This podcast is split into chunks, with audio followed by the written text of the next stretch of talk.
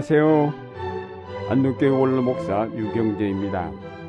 오늘은 진실을 말할 수 있는 용기에 대해 생각해 보려고 합니다. 시편 15편 말씀에 보면 주의 거룩한 산에 머무를 사람이 누구냐라고 물으면서 거기에 대한 답으로 깨끗한 삶을 사는 사람, 정의를 실천하는 사람, 마음으로 진실을 말하는 사람이라고 하였습니다.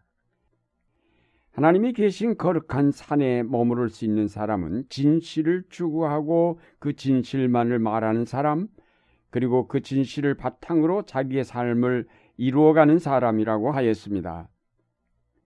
시편 기자가 왜 이런 시를 지었을까요? 이 시편은 바로 그 시대를 반영하고 있다고 하겠습니다. 사람들이 깨끗한 삶, 정의로운 삶, 진실을 말하는 삶을 이루지 못하고 있기 때문에 이런 시가 나왔습니다. 거룩한 산 밑에 사는 사람들 대부분이 진실하지 못한 삶을 살았기 때문에 이런 시편이 만들어졌을 것입니다. 옛부터 사람들은 진실을 말하지 않고 상황에 따라 적당히 거짓말을 하였음을 알 수 있습니다. 이런 인간의 습성은 오늘날에도 그대로 계속되어 사람들은 진실을 말하기 두려워하고 권력을 가진 상대방에게는 그가 좋아할 말을 하고 자기에게 불이익이 돌아올 것이라고 판단될 때는 거침없이 거짓을 내뱉곤 합니다. 요즘은 한 걸음 더 나가 가짜 뉴스가 유포되면서 우리의 삶을 더욱 혼란스럽게 하고 있습니다. 안델센의 유명한 동화 벌거벗은 임금님 이야기를 여러분도 다 아실 것입니다. 옛날 어느 임금님이 세상에서 가장 훌륭한 옷을 지오라고 명령을 했습니다. 그러자 훌륭한 재단사가 오랜 시간 공을 들인 끝에 임금님에게 가장 훌륭한 옷감으로 가장 훌륭한 옷을 지어 바쳤습니다. 그런데 문제는 그 옷이 거짓말을 하는 사람에게는 보이지 않는다는 것입니다. 재단사가 지어서 가져왔다는 옷이 임금님 눈에는 보이지 않았습니다. 그러나 자기가 거짓말쟁이라는 사실을 그대로 드러낼 수 없어 옷이 아주 훌륭하다고 칭찬을 하면서 보이지 않는 옷을 입었습니다. 신하들도 그 옷이 보이지 않았지만은 보이지 않는다고 하면 거짓말쟁이로 몰릴 테니 모두 아주 훌륭한 옷이라고 입에 침이 마르도록 칭찬하였습니다.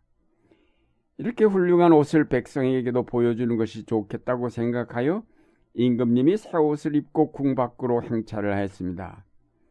백성의 눈에도 임금님의 새 옷이 보이지 않았지만 모두 그 옷이 기가 막힌 옷이라고 말들을 하였습니다. 그런데 그때 한 어린아이가 임금님의 행차를 보면서 소리를 질렀습니다. 임금님이 발가벗었다. 오강남의 예수는 없다라는 책에 보면 이 동화를 좀 더 확대한 이야기가 있습니다. 그 어린아이가 임금님이 발가벗었다는 말을 하지 않았다면 어떤 일이 일어났을까? 신하들은 분명 임금님 옷의 아름다움을 서로 자기가 가장 잘 알아볼 수 있다고 주장하며 그것을 입증이라도 하듯이 나라 안에서 가장 훌륭하다는 학자들을 부르다가 그 옷에 대해 연구하라고 할 것입니다. 그러면 권력이 약한 학자들은 옷에 관한 참고 문헌이란 문헌은 다 뒤적여 그 옷의 천이 분명 페르시아의 비단임이 틀림없다고 연구 보고서를 제출할 것입니다. 또 다른 학자는 그 이론을 연장시켜 페르시아 비단의 기원과 역사, 그 제조 과정 등을 연구하고 다른 학자는 다시 페르시아 비단과 중국 비단의 차이, 베르시아 비단의 미래 등을 연구할 것입니다. 이런 연구가 꼬리에 꼬리를 물고 계속될 것이며 그 연구 성과를 책으로 펴내 백성들을 가르칠 것입니다.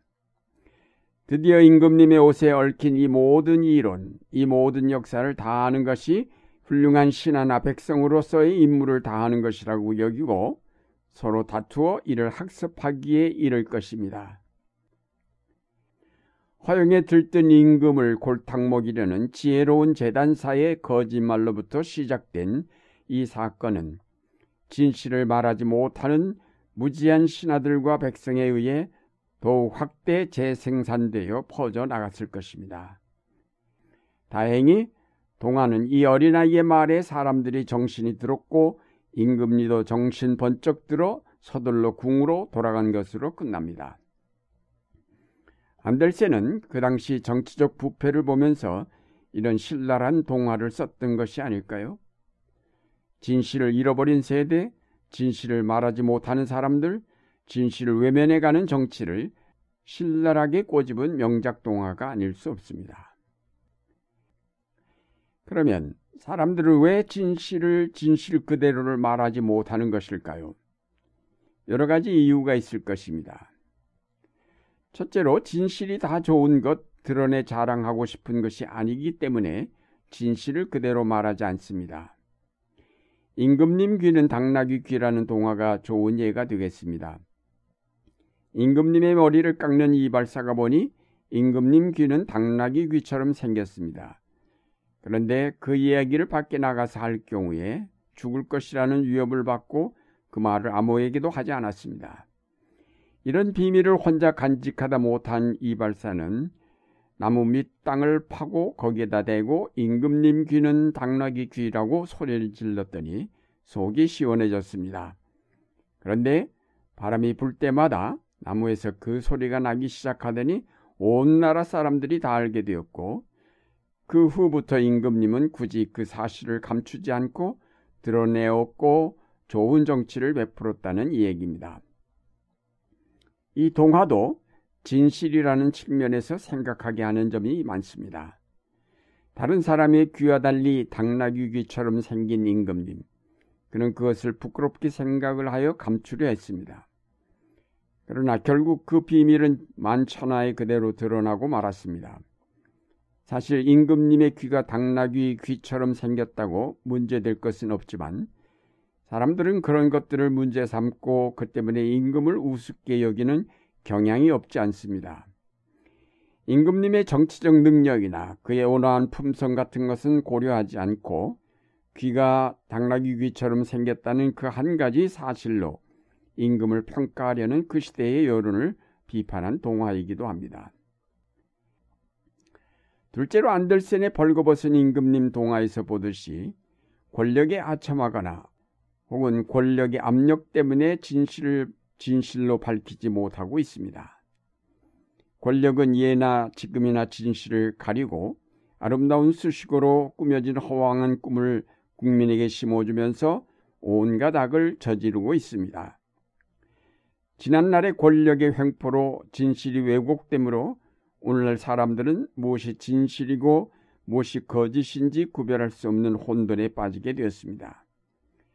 정치가가 아무리 진실을 이야기하여도 사람들은 그 말을 진실로 받아들이지 않습니다. 이제는 콩으로 매주를 쓴다고 하여도 아무도 믿지 않습니다. 이것은 이 시대의 불행이 아닐 수 없습니다. 권력은 우리에게 모든 진실을 빼앗아가 버리고 말았습니다. 이것이 이 시대의 불행이요 비극인 것입니다. 사랑하는 여러분, 우리는 진실이 없는 시대에 살기에 우리는 늘 불안할 수밖에 없습니다. 진실한 지식인, 진실한 정치인, 진실한 언론인, 진실한 문인, 진실한 그리스도인들을 만나기가 어려운 시대입니다. 우리가 진실을 보기 위해서는 열린 마음, 열린 눈, 제대로 들을 수 있는 귀가 필요합니다.